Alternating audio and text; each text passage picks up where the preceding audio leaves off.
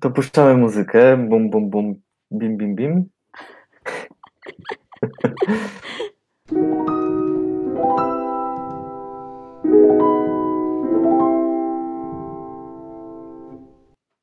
Dzisiaj porozmawiamy o wyrażeniu nie pękaj.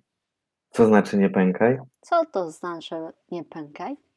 Samo pękać ja rozumiem, czyli coś pękło. Nie pękaj, czyli, Coś ma nie pękać, aha, czyli ma wytrzymać. czyli coś czyli- trzeba wytrzymać. Okej. Musi to wytrzymać. No to w jakim sytuacji Jakiś czas. używamy taką.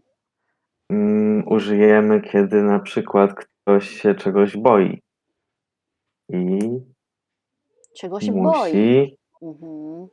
I musimy go. Zachęcić. Okej. Czyli jest tak Znaczy- trochę, żeby, żeby nie podało. Okej. żeby się nie poddał. Tak, dokładnie. Kiedy na przykład idziemy w góry i nasz kolega nie chce iść dalej, bo jest zmęczony, nogi go bolą na przykład. Mhm. I wtedy możemy powiedzieć: nie pękaj, Nie pękaj. Nie? nie, poda- poddawaj się. Nie, nie poddawaj. Dokładnie. Tak, nie poddawaj. Masz siły.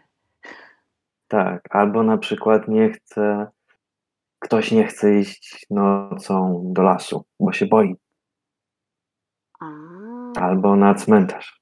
nie pękaj. Możesz powiedzieć, że nie pękaj, Okej. żeby się nie bał, albo żeby przezwyciężył ten strach. Rozumiem. No to to jest, brzmi jakby nie, nie czuł strach, nie? Żeby, żeby być bardziej odważny. Dokładnie. Nie masz nie czuć strachu, masz. Tak, nie czuć strachu. Okej, rozumiem. To bardzo przyda się takie wrażenie.